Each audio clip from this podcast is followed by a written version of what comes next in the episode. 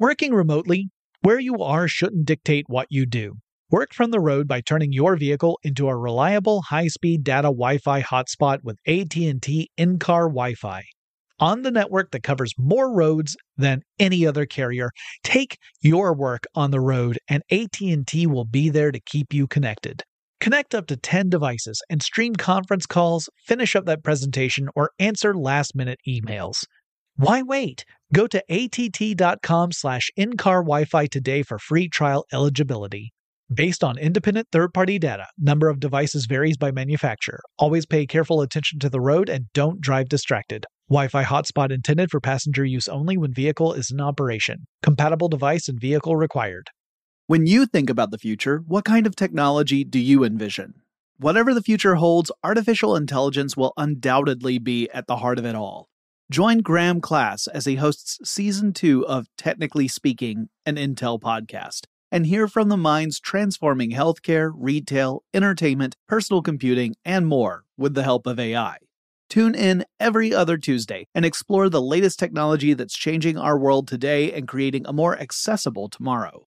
Listen to Technically Speaking, an Intel podcast on the iHeartRadio app, Apple Podcasts, or wherever you get your podcasts. AT&T connects an ode to podcasts. Connect the alarm. Change the podcast you stream. Connect the snooze. 10 more minutes to dream. Connect the shower. Lather up with the news. Sports talk, comedians, or movie reviews. Connect with that 3-hour philosophy show. Change the drive into work in traffic so slow. Connect the dishes to voices that glow.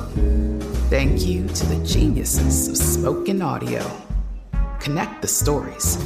Change your perspective. Connecting changes everything. AT&T.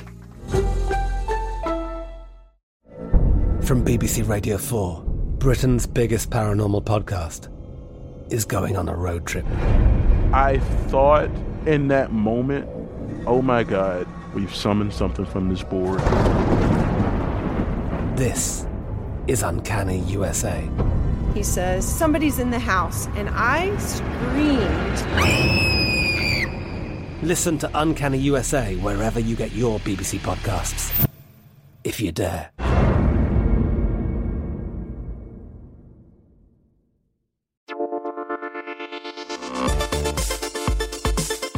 Welcome to Tech Stuff, a production from iHeartRadio. Hey there and welcome to Tech Stuff. I'm your host, Jonathan Strickland. I'm an executive producer with iHeartRadio and I love all things tech. And I thought today we could talk about a tech company that has its headquarters in my hometown of Atlanta, Georgia. Though that's not where our story will begin.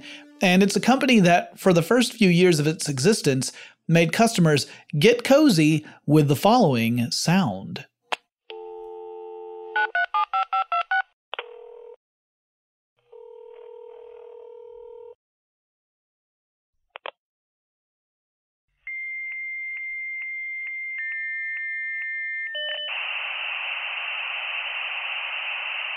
Yep, that's the sound of a dial-up modem making a connection with another modem. And the company is EarthLink, which is very much an active company today, though that might surprise some of you who might think that it had its heyday and then just faded into obscurity.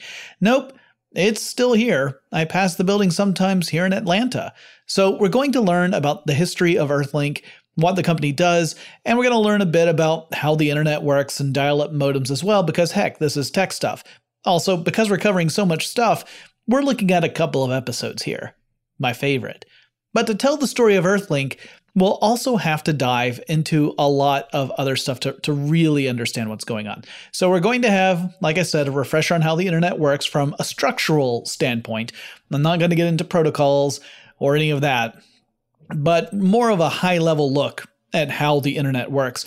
And we're going to understand what internet service providers do and why they're a necessity for, the vast majority of us.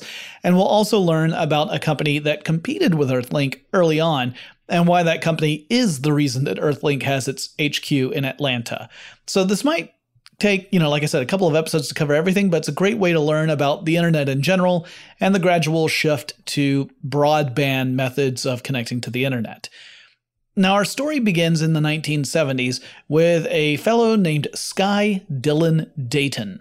I was going to make a sky is the limit joke here, but if you do even a cursory internet search for Sky Dayton, and that's D-A-Y-T-O-N, you will see that I have been beaten by the punch by, hang on, let me check my notes. Yeah, looks like everybody. So I'm going to spare you and Mr. Dayton the hacky pun this time. Dayton was born in 1971 in New York City. His family relocated to Los Angeles when he was a bebe, and his parents were both artists. His father, Wendell Dayton, was a sculptor, and his mother, Alice DeWitt, was a musician and poet. Alice's father, David DeWitt, was an IBM fellow, and appointed position within IBM that marks distinguished achievement at the company. And so now we begin our tale. Sky's parents relocated from New York to Los Angeles in 1972, and they would divorce in 1975, and they shared custody of young Sky. Wendell Dayton took on jobs as a carpenter to earn money for Sky's education. And side note, Wendell's story is actually a pretty incredible one. He made really interesting sculptures that were reflective of his time in New York City. They kind of grew out of artistic movements that were prevalent in New York City in the 70s and late 60s. But that unfortunately meant that they didn't really mesh with the artistic movements that were prevalent in Los Angeles. There was a different kind of artistic philosophy in that part of the country. In addition, Wendell really hated submitting his art to galleries. He was reluctant to do it. It caused him a lot of anxiety. So he largely went unrecognized for his work until he got a big break in 2018 when he was 80 years old. And a gallery held an exhibit that showed off his work from like 6 decades of his sculpture. He passed away in 2019.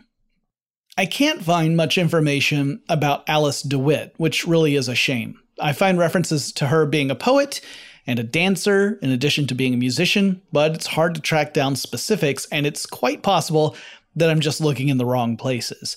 But I find it sad that I can't find out much about her, as opposed to finding full articles about Wendell. As for David DeWitt, it's important to note this is not the same David DeWitt who is a pioneer with database technologies and is a technical fellow with Microsoft. The David DeWitt in Sky's family became an IBM fellow in 1970, and that timeline just doesn't work out with the Microsoft technical fellow, David DeWitt, who got his PhD in the mid-70s. I can't find much more information about David DeWitt, but I know that Sky Dayton has written about visiting his grandfather's office in Palo Alto, California, as a child and being introduced to technology around that time. Not long after that visit with his grandfather, Sky got his first computer, which was a Sinclair ZX81. These computers came from Dundee, Scotland, and they were made by Timex, the watch company. Sky was 9 years old at the time, so that puts this at around 1980. And honestly, I'm kind of shocked that that was his first computer. I would have pegged it as an Apple II, being out of California in the early 80s. That would have been the right kind of timing for that to be the first computer, especially since the Sinclair computers were not nearly as well known here in the States as they were in Europe. Anyway, back to our story. At some point in his childhood, Sky's parents enrolled him in the Delphian School, which is a private boarding school in Oregon. The school covers grades kindergarten through 12th, and they had fewer than 300 students. So the students would actually live at the school and go to school and stay there. And the school doesn't follow the same sort of curricula and structure as public schools in the United States, from what I understand. It seems like students really stay on a subject until they have shown an understanding and mastery of that subject, rather than having to move on at a set time. So, for example, if you were particularly strong in the field of algebra, you might complete that course before a school year is up and then move on to the next course in mathematics. Or flipwise, if you found it particularly challenging, you might just stick with algebra a little bit longer in order to reach that level of understanding. It wasn't like at this arbitrary date, you must move on or be held back. Sky Dayton graduated from the Delphian School in 1988, and rather than apply to college, he decided to strike out into business. And one early entrepreneurial endeavor was a coffee shop and art gallery that he co-founded with a friend. The name of the shop was Cafe Mocha. In 1992, Dayton would co-found another business with a friend, a different friend, and this business was a design company that created graphics and layouts for advertising campaigns, and it was called Dayton/Walker Design. But something else was starting to consume Sky's attention. See, Sky wanted to connect to the internet.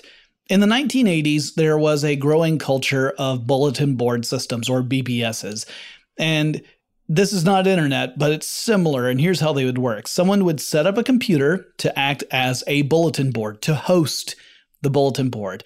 And it was kind of like a web server, except this approach had a computer standing as its own little island, and it would host stuff like message boards and maybe some files. And the BBS would have a specific phone number associated with it, or maybe a small bank of phone numbers. And that would allow people to dial directly into the computer. So there are no other connections here. It's computer-to-computer connections. And computer owners with a dial-up modem would use their modem to call the BBS number. I'll get into the process of what happens with dial-up modems a little bit later in this episode, but essentially what happens is that the user and the BBS computer connect to each other, and then they can interact with the actual stuff that's on the BBS. By the early 1990s, we were starting to see this transition into actual internet services. The internet had already been a thing for a while, but only a small percentage of folks in the general population even knew about it. It was largely the domain, no pun intended, of academia and some research facilities, and then a few government divisions, particularly the military. And keep in mind that 1992 is when Tim Berners-Lee would really start working on the earliest web pages. 1991 is typically when people say that he built the first one. So this is really pre-World Wide Web. That hadn't really taken off yet.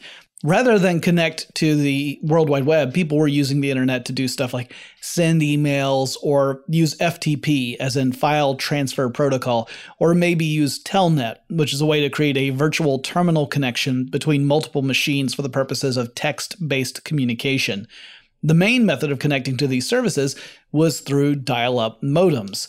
But the process of connecting wasn't always a smooth one. The early online service providers and internet service providers were essentially working out the bugs in the system, and it often meant that it could take a long time to connect, or connections would drop, or sometimes you would lose stuff in mid-transfer. Online service providers like America Online, Prodigy, and CompuServe would allow users to access a suite of services and features that were contained within those services, but they had little or sometimes no access to the internet at large. So it was more like logging into a glorified bulletin board system, a big one, but one that still had barriers. And it usually meant that if you were a customer of one and your buddy was a customer of another one, you couldn't send messages to each other because you were confined by the barriers of that service. Internet service providers, which gave access to the internet at large, were not that common yet. Then there was The World, widely recognized as the first commercial ISP, not universally recognized as such, but there are a lot of people who argue it was, and that launched in 1989. There were a couple of others, but they were pretty limited, and Sky Dayton found the experience of connecting to the internet really irritating. And to make matters worse, the company he was using didn't have a good customer service department. This kind of got the wheels turning in Sky's head right around 1993. He started thinking about launching his own internet service provider company, and he wanted to have more of a focus on customer service. I think it's pretty obvious to say that creating an ISP is not a small endeavor. It's a big, big challenge. So Dayton sought out investors to help fund his venture, and he secured $100,000 from a pair of them, Kevin O'Donnell and Reed Slatkin, in the process. O'Donnell still heads up major investment initiatives to this day, working with Adam Street. Slatkin, who passed away in 2015, became infamous for running one of the largest Ponzi schemes in history. Now, if you are not familiar with that term, a Ponzi scheme is a way of perpetuating a cycle of investments that is, in the long run, unsustainable. And I'll give you a very high-level rundown on how it works. So let's say you're running an investment fund and you raise $100,000 from an initial round of investors using some sort of scheme. Doesn't matter what the scheme is, doesn't matter what you're telling people they're investing in. Maybe you've told everyone you're going to sell marching band equipment to small towns in the Midwest. But you've got your initial investment of $100,000 and you start living high off the hog. You're spending money. But investors expect a return on the investments they put in, meaning you now have an obligation to try and not just pay them back, but pay them back on top of their investment to give them a profit or at least make a payment to those investors. Except your whole scheme is faulty, either on purpose or just by circumstance. So instead, you hold a second round of investments. Let's say this time you're asking for $200,000, and you use some of that $200,000 to pay off at least part of your first round of investors to kind of get them off your back. Meanwhile, you keep living high on the hog, you're still spending lots of money, but hey, now you owe money to that second round of investors, and potentially you still owe some money to the first round. So then you hold another round of investment, this time maybe for $1 million, and so on and so forth. And as you see, the scheme tends to get bigger over time, and eventually you hit a point where you're just not going to be able to keep up with it, and it all comes crashing down. Now, to really learn about this scheme and why it's called a Ponzi scheme, I highly recommend you check out a classic Stuff You Should Know episode titled How Ponzi Schemes Work. It published originally way back in 2009. It is a fantastic episode. Slatkin was running one of the biggest Ponzi schemes in history, and many of his victims were celebrities. Slatkin was also a member of the Church of Scientology, with more than a few of his marks, his targets, also being fellow members. But hey, members of Scientology were used to handing over enormous amounts of cash to someone else.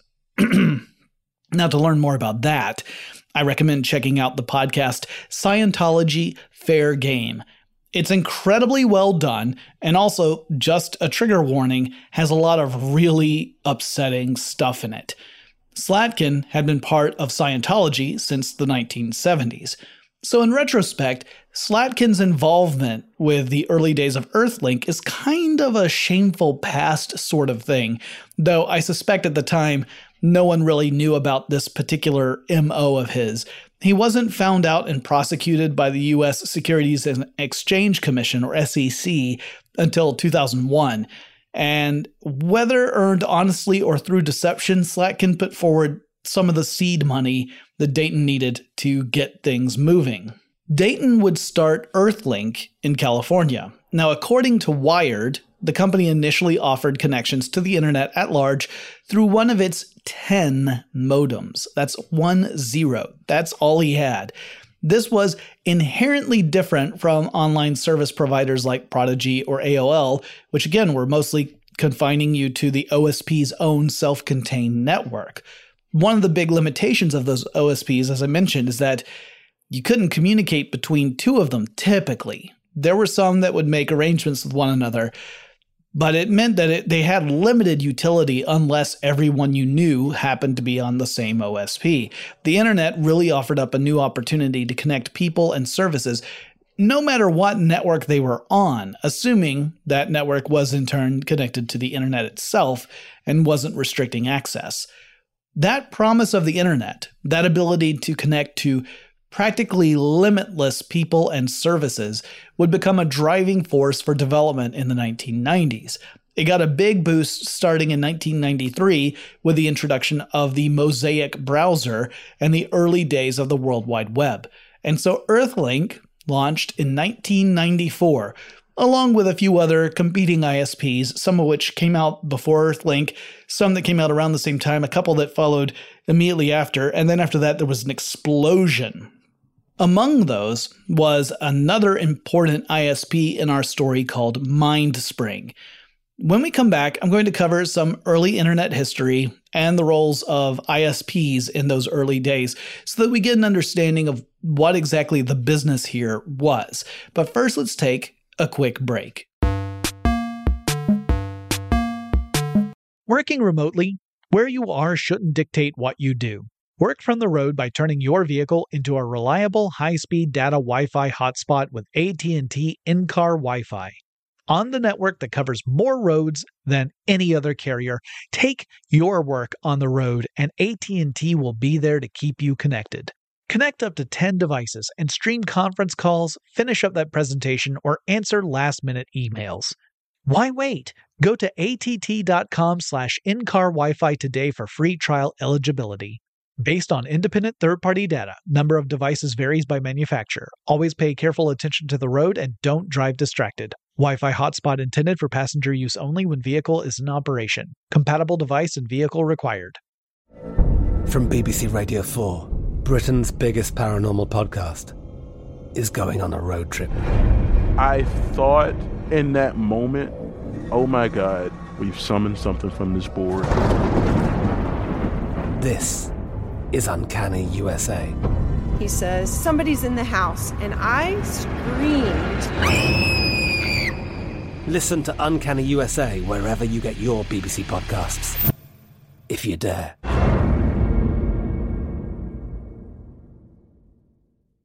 When you think about the future, what kind of technology do you envision?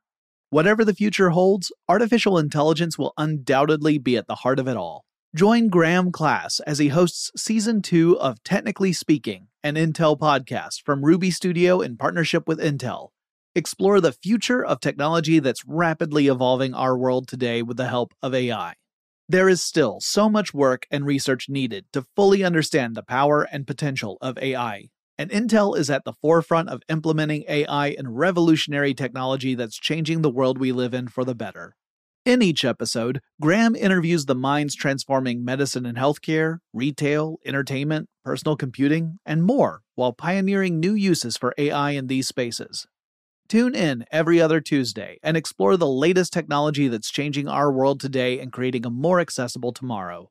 Listen to Technically Speaking, an Intel podcast on the iHeartRadio app, Apple Podcasts, or wherever you get your podcasts.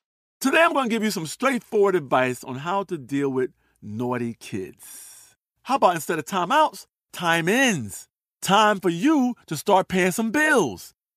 I'm JB Smoove, and that was a full episode of my new podcast, Straightforward, inspired by guaranteed straightforward pricing from AT&T Fiber. Get what you want without the complicated. AT&T Fiber, live like a gigillionaire. Available wherever you get your podcast. Limited availability in select areas. Visit AT&T.com/hypergig for details.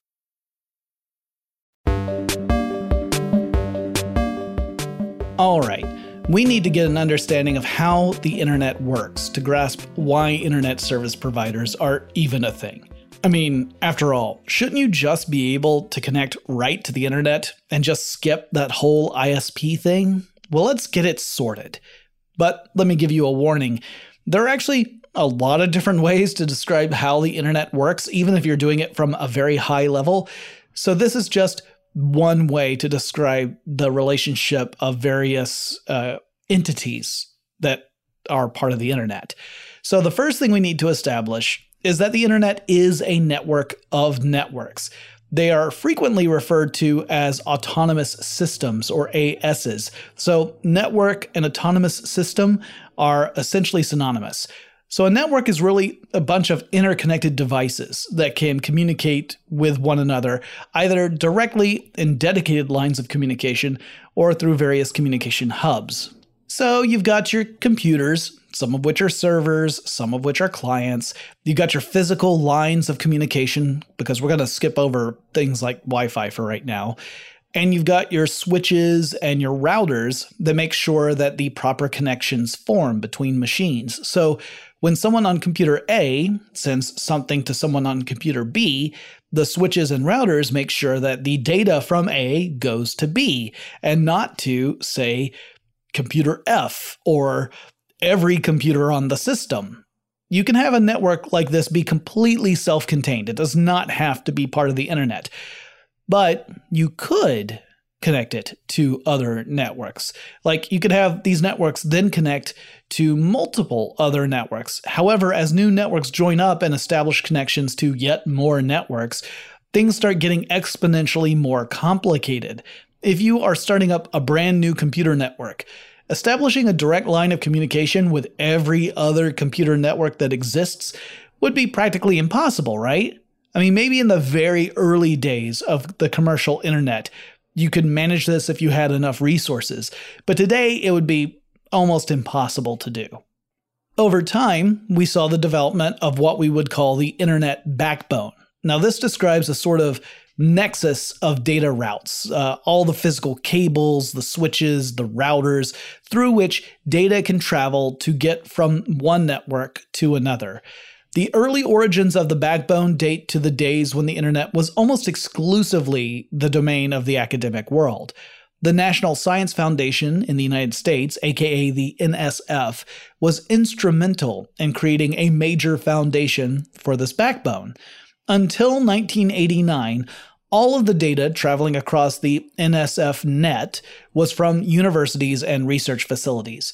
There was no commercial connection to the internet over the NSF net at this point. And here's where things really got complicated. See, the NSF net was one network, but telecommunications companies were starting to build out their own networks, including those physical connections that link networks together. First, they did so internally, so that you had like the AT&T internal network. And then later, they started to connect with each other so that they could do data exchanges.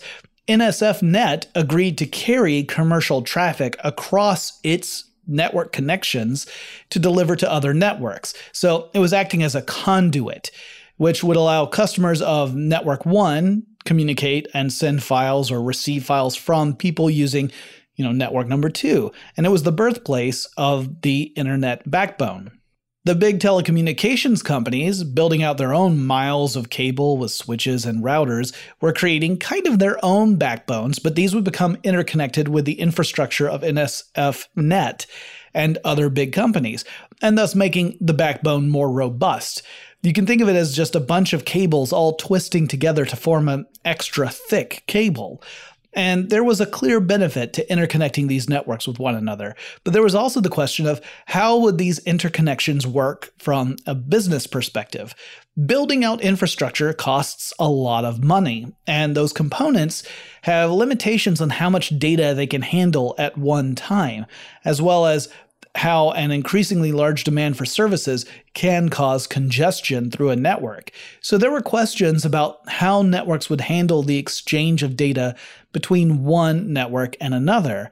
And we historically describe these networks that connect to one another in the form of tiers. That's T-I-E-R. So a tier 1 network is really large. Typically a global reach network that's interconnected, and it serves as part of the key components of the internet backbone. Just so you know, the definitions for the different tiers are a little bit loosey-goosey, but essentially a tier 1 network does not have to pay for the privilege of sending data to or receiving data from other networks. It's called peering. A tier 2 network has to pay for some transit privileges. In other words, it has to pay some other networks for the privilege of being able to transfer data between the two. But it has agreements in place with a lot of other networks where it's the same sort of thing of peering, where it doesn't have to make those transit payments. Then you have tier 3 networks, which do not have that level of clout. They have to pay those transit fees. So let's say you've got a tier 1 network like AT&T. AT&T's network consists of millions and millions and millions of devices, including web servers, network switches, cables, traffic routers. This network is really huge. And if you've got two computers that are on the AT&T network, and all the connections between those two computers are essentially on AT&T's network, then you've got an intra-network connection going on. Doesn't matter if they're across the country from each other, if it's on that one network, the data never actually has to leave the provenance of AT&T, in theory anyway. But let's say that you're on a device that connects to AT&T's network, and you want to connect to a server that's on a different tier one network, like one that's on Lumen Technologies network. Any data exchange is going to have to pass from one network to another. So if you think of network connections like private roads, you're talking about going from one private community into another private community. But there's a lot of traffic that goes back and forth between these two huge entities. And figuring out how to charge for that would be a nightmare, particularly since you could see big shifts in the direction of data flow. And usually it all comes out as a wash anyway, with each network owing pretty much the same amount to the other network. And so these tier one networks have established these agreements called peering agreements with other tier one networks. And what these agreements say essentially is that, yeah, I'll accept data from your network on my lines if you do the same for me, and we'll call it even Steven. To be a tier one, you've got to be big with a global or nearly global reach. And that sort of access is way too grand for most networks. Tier 2 networks typically have a large reach, though not necessarily a global one, and they can have peering agreements with other Tier 2 networks, creating, regional access points. So in this case, if Tier 2 network A and Tier 2 network B are both connected to a regional access point, the same one, data can travel up from a user on network A upstream to that regional access point, cross over to network B, and go downstream to a target computer, and there's no need for the data to go all the way up to the backbone in that case. But let's say you've got Tier 2 network C, and it's not connected to that same regional access point. Well, in that case, the data from network A has to travel upstream beyond that regional access point, further up the chain to the internet backbone, then back down the backbone into network C and down to the destination. And there could be transit fees associated with that because the tier 2 network has to interface with the tier 1 networks that are associated with the backbone. But hey, there's more. We've got tier 3 networks as well. Now these include smaller, typically local ISPs like EarthLink. These companies connect up to another network, either Tier 2 or Tier 1, and they have to pay for the privilege to do so. In return, the Tier 3 network can send data to and receive data from anywhere else on the internet. And the way that they pass that cost on is through the subscription services to the customers. And the reason you need an ISP is that you, as an individual, can't really go to a Tier 2 or a Tier 1 network and negotiate a direct connection to that network and transit fees so that you can tap into their physical infrastructure to operate across the internet. At least you can't do that unless you have what is known in the technical world as a metric crap ton of money.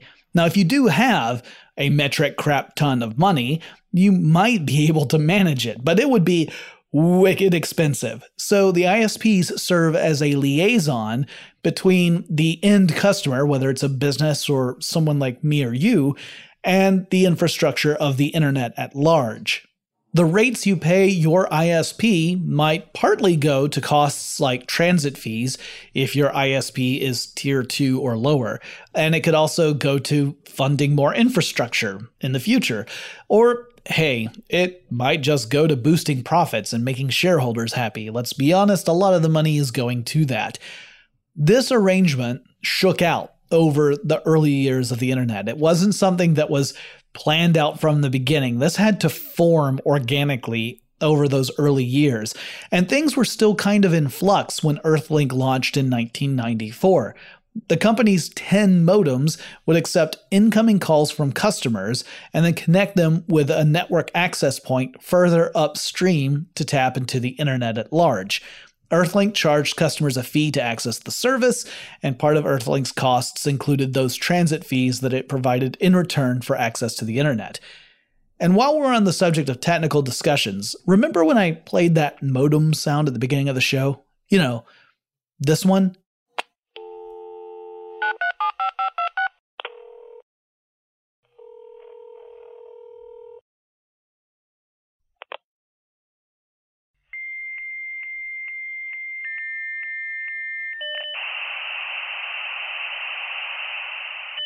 What the heck does that sound mean? Well, let's go through it bit by bit. Now, the very first sound we hear is the modem effectively activating the phone line. It's as if you were to pick up a landline in any location. You start to hear the ringtone. Then we hear the modem dial a number. That number corresponds with whatever service you're dialing into. It could be a BBS, in which case you're dialing direct into a modem that connects to the BBS administrator's computer, or you could be dialing into an ISP, which then completes the connection to the internet at large. Next follows that weird series of noises, and here's where things get pretty interesting. Computers are digital. They run on binary signals, which consist of zeros and ones, the old off and on switch. And you can think of a binary signal as really a bunch of discrete binary values. It's not like a sine wave. It's a bunch of zeros and ones, so it looks more like little stair steps than and flat planes and things like that, rather than a curved line that is unbroken. But communication over phone lines is analog, not binary, not digital. So the phone converts sound waves into an electrical signal with varying voltage, which is a constant signal, not a set of discrete values. And then the phone at the other end of the phone call takes this electric signal with varying voltage and converts it back into sound. Now, I'm not going to go into all of that and how that works because it's not important for our discussion, and I've also covered it in other episodes. But the modem's purpose is to take the digital signals of the computer and convert them into something that can pass through an analog transmission line. So it modulates the signal, encoding it as sound, which in turn gets converted into the electrical signal with varying voltage. A modem on the opposite end receives this modulated signal and demodulates it back into binary digital information. Years later, the FCC in the United States began to work on the transition of shutting down the analog phone network, which was largely obsolete. But at this point in the early 90s, it still was very much a thing. Okay, so getting back to the sound of the modem, the next couple of weird tones we hear represents that the two modems in question are agreeing on what speed they can actually work together in order to do the next couple of steps. So they're setting the ground rules of how quickly they can go back and forth with each other. So in the good old days, you had modems with different amount of information that could be sent by that modem per second. Oh, hey, it's future Jonathan breaking into this episode to fix something that I said when I first recorded this particular episode that was wrong. So here's what I did say. I said that when EarthLink launched, the standard modem speed at the time was 56 kilobits per second. That part isn't correct, but it gets worse. But at the time that EarthLink launched, the fast consumer modems that were on the market were capable of handling data at 28.8 kilobits per second. Those were the fastest ones that were available at the time, which is not fast by modern standards. And these were 3200 baud modems. And when I first sat down to record this episode, I made a common mistake, which was that I talked about baud and bits per second as if they are the same thing, and they are not. So if you hear someone say a modem is 2400 baud, this does not mean that the modem transmitted data at 2.4 kilobits or 2400 bits per second. In fact, 2400 baud modems had a range of speeds from 9.6 kilobits per second all the way up to 19.2 kilobits per second. There were old modems that did top out at 2400 bits per second, but they were not 2400 baud modems. They were actually either 600 baud or 1200 baud modems. So remember, baud and bits per second are different. Also, while the top consumer modems of the time could reach speeds of 28.8 kilobits per second, it was possible to lease phone lines. Companies could do this and achieve speeds of up to 56 kilobits per second, but consumer modems would not reach those speeds until the late 1990s. As you listen to the rest of this episode, I might trip up a bit on that, but I wanted to use this opportunity to address a goof that I made early on. Anyway, at this point in the modem noise sequence, the two modems are figuring out what speed they can communicate so that they can set the rest of the rules. All right, pass Jonathan, take it away. The next few signals are a handshake between the two modems that set various parameters that dictate stuff like the data bit number and parity between the two modems. To get into all of that would be very technical. We're just going to skip over it. Essentially, it's the rules by which the two modems will follow as they exchange information. Then there's a rate negotiation for how fast the modems will actually allow data to travel between them.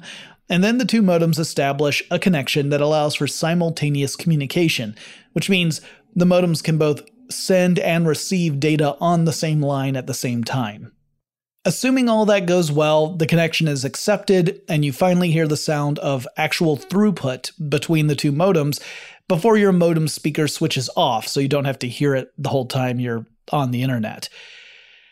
Okay, that took a while, but I felt it was necessary to understand EarthLink's business. When we come back, we'll pick back up with EarthLink, but first let's take another quick break. Working remotely, where you are shouldn't dictate what you do. Work from the road by turning your vehicle into a reliable high-speed data Wi-Fi hotspot with AT&T in-car Wi-Fi. On the network that covers more roads than any other carrier, take your work on the road and AT&T will be there to keep you connected. Connect up to 10 devices and stream conference calls, finish up that presentation, or answer last-minute emails. Why wait? Go to att.com/in-car Wi-Fi today for free trial eligibility. Based on independent third-party data, number of devices varies by manufacturer. Always pay careful attention to the road and don't drive distracted. Wi-Fi hotspot intended for passenger use only when vehicle is in operation. Compatible device and vehicle required. From BBC Radio 4, Britain's biggest paranormal podcast is going on a road trip. I thought in that moment, oh my God, we've summoned something from this board. This is Uncanny USA. He says, somebody's in the house, and I screamed. Listen to Uncanny USA wherever you get your BBC podcasts, if you dare.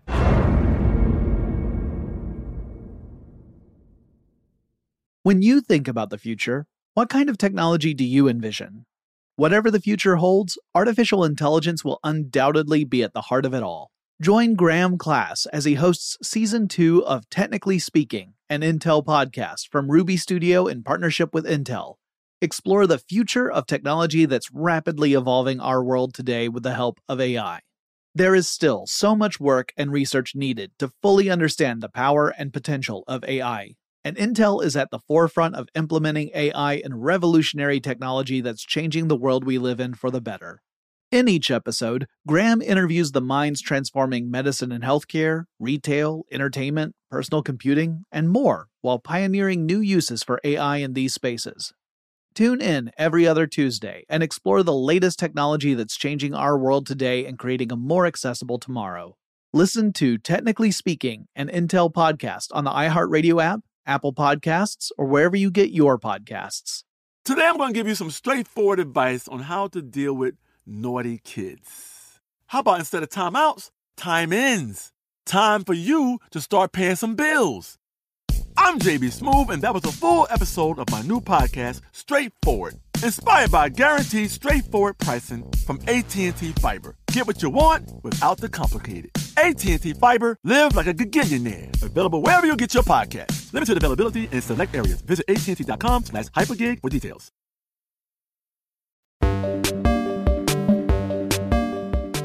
Now, as I mentioned, when EarthLink launched in 1994, the internet was in a rapid growth period, and stuff like transit fees and peerage was still shaking out. Dayton's determination to have an ISP with good customer service proved to be a popular notion, and his little company began to grow steadily. In 1995, EarthLink and the newly formed Netscape Communications Corporation signed a deal that would really help out. Like EarthLink, Netscape had launched in 1994. It had also introduced the Mosaic Netscape browser, which quickly became the dominant web browser on the market, though we should also remember this was a very small market by today's standards. Subsequently, the company would name the browser Netscape Navigator, and it was a commercial web browser, meaning customers would need to pay for it in order to install it on their machines, or, as was the case with EarthLink, another company, like an ISP, could purchase a license to offer the browser on either machines or installation software that customers would then use. So you could be a computer manufacturer and make this deal, an OEM, in other words, and then sell the computers to customers, and it would already have Netscape Navigator on it. Or if you were EarthLink, you would offer up an installation CD that would include the Netscape Navigator browser to make it really easy to connect to the World Wide Web and EarthLink. Meanwhile, on the infrastructure side, EarthLink made a really shrewd move. Rather than building out banks of telephones connected to various telephone company networks across the United States, which would have been an administrative and maintenance nightmare to oversee, instead, EarthLink leased capacity from existing networks. And a lot of these were networks that were stuff that wasn't handling your standard phone conversation communications. They were instead networks that were dedicated to stuff like verifying credit card transactions. So EarthLink would lease those lines to serve as connection points for the internet for their customers, routing incoming calls from customers to available leased lines on these other companies. And because the lines actually belonged to another company, EarthLink wasn't the one responsible to keep up with maintenance on an increasingly complicated network. They were using existing infrastructure that otherwise was being dormant. EarthLink also signed an agreement with a company called UUNet Technologies. UUNet was one of the first ISPs, having been founded in 1987, so 2 years before commercial internet traffic actually started crossing the NSFNet backbone. It was also one of the Tier 1 networks, having built out a considerable infrastructure early on in the internet days. UUNet was one of the largest and fastest growing ISPs in the world. EarthLink's agreement meant that EarthLink would connect customers to UUNet phone lines. The agreement meant that EarthLink could sign up customers for service and give those customers UUNet dial-up numbers, and in return, EarthLink would pay UUNet a fee to access that dial-up number bank, and this dramatically increased EarthLink's reach, as UUNet had access points across nearly 100 cities in the United States, while EarthLink was still physically really a regional ISP mostly rooted out of the West Coast. UUNet, by the way, has its own fascinating and complicated history, as it would go through a series of mergers and acquisitions over the years, and ultimately it would end up with Verizon. But that's a story for a different podcast. Oh, and EarthLink also did something that really resonated with its customers. So in the early days of the internet, and this was back from the BBS days, the standard practice was for a company like an OSP or an ISP to charge customers two fees. The first fee was a recurring service fee, like a monthly fee. That's what gave customers access to the provider's services. But then there was a second fee, usually an hourly fee, and the more time a customer spent connected to a service each month, the higher this fee would be. Now, in part, this was a measure to help deal with the potential problem of traffic congestion. If a service became really popular, the demand for those services could outstrip its capacity. So if you've got 10 phone lines and 12 people all want to connect to the internet at the same time, you got a problem. So putting in an hourly fee would both maximize the revenue you were bringing in and act as a sort of limiting factor for individuals so that one person wouldn't take over an entire line by themselves, like log into the service and just never log out. well, that would be prohibitively expensive with the hourly fee, so that helped prevent that from happening. So it was both for a traffic management purpose and a revenue generating purpose, and customers hated it because it meant feeling like you were paying for the same thing twice. EarthLink changed that by introducing a flat fee for its service, so customers would pay $19.95 per month to EarthLink. And in return, they could access the service whenever they wanted for as long as they wanted, with no hourly fees. EarthLink could do this because of those relationships that the company had been making with other telecommunications companies and other ISPs. As long as EarthLink's capacity to make connections through its partners was ahead of demand, the flat fee would work just fine. By 1996, EarthLink was really taking off. And that's when Sky Dayton would step down as CEO. He stayed on board as the chairman of EarthLink, but the new CEO was Charles Gary Betty. And while this isn't an episode about Dayton himself, I do find it interesting that Dayton has a bit of a history of founding companies, getting them up and running, and on the precipice of becoming, truly huge. And then he steps back, and then he does it all over again with a new company. And he reminds me of several other entrepreneurs who really excel in getting business ideas off the ground, but then they prefer to step away to launch something else that's new because that's their real strong suit. And they'll hand the reins over to a different leader in order to foster the company into its next phase. So that was Gary Betty's role. When Gary Betty took over, EarthLink had around 500,000 subscribers. It was still largely considered a regional ISP, but under Betty's leadership, EarthLink would expand dramatically, and that would include scooping up other regional ISPs to extend its own reach, and it would have more than 5 million customers by 2007. He also oversaw EarthLink's transition from a private company into a publicly traded one. EarthLink would hold its initial public offering in 1997. Sadly, 2007, Gary Betty would pass away at the age of 49 after he developed cancer. And I'm sure we're going to cover more of Gary Betty's contributions in part 2 of this series. But it's time to switch gears for just a second. Now, I haven't really mentioned Atlanta since the beginning of this episode, and yet EarthLink has its headquarters in Atlanta today. And the reason for that lies with the totally different internet service provider company I mentioned earlier, Mindspring.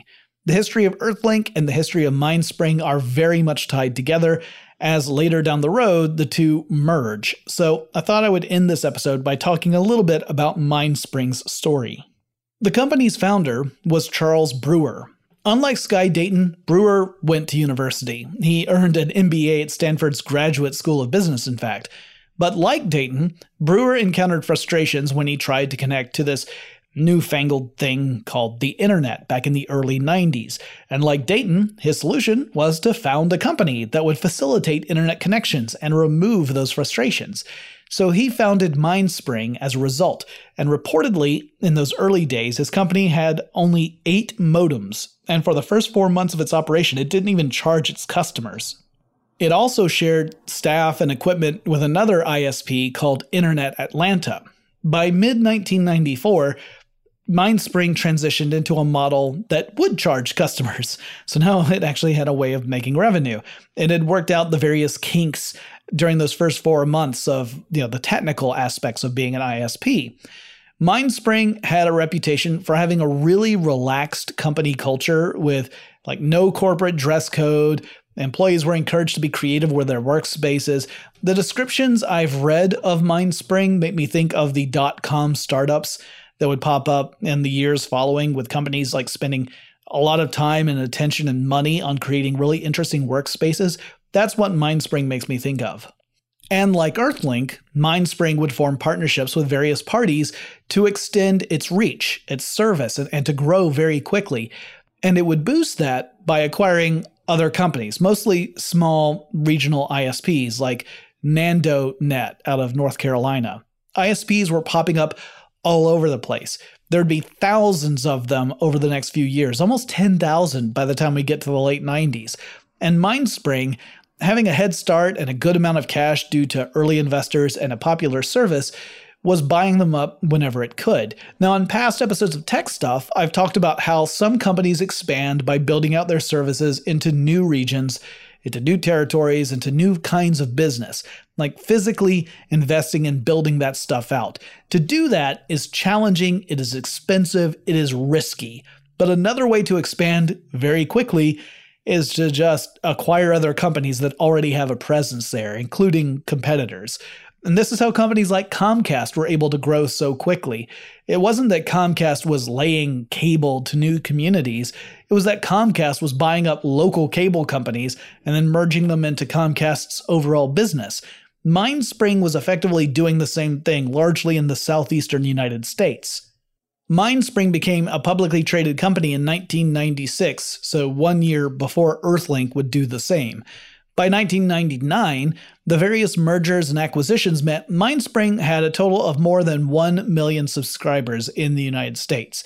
And it was in late 1999 that Mindspring and EarthLink announced an intention for the two companies to merge into a new single company. This company would keep the EarthLink name, but it would have its headquarters in Atlanta, Georgia. So the Mindspring headquarters would become the EarthLink headquarters. The Mindspring stock symbol of MSPG would phase out, and the new company would have the trading symbol ELNK for EarthLink. The combined company would be one of the largest ISPs in the world when the merger was complete. The second largest, in fact, just behind America Online, which had pivoted from being an online service provider to a true internet service provider. In our next episode, we'll learn more about EarthLink's fate in the 2000s, how DSL and cable would change the game, and what would lead various news outlets to proclaim that EarthLink was dead in 2016. Newsflash, it's not dead. I guess it was only mostly dead, because it's still around today. But that will wait for the next full Tech Stuff episode. Now remember, tomorrow's episode, we're going to have another dollop of tech news. I'm going to give you a quick rundown of some of the headlines of what's going on in tech today. Join me then, and if you have a suggestion for topics that I should cover on future Tech Stuff episodes, whether they're a specific technology, a company, a person, or maybe a trend in tech or anything like that, reach out to me. The best way is to use Twitter. The handle is TechStuffHSW, and I'll talk to you again really soon. Tech Stuff is an iHeartRadio production. For more podcasts from iHeartRadio, visit the iHeartRadio app, Apple Podcasts, or wherever you listen to your favorite shows.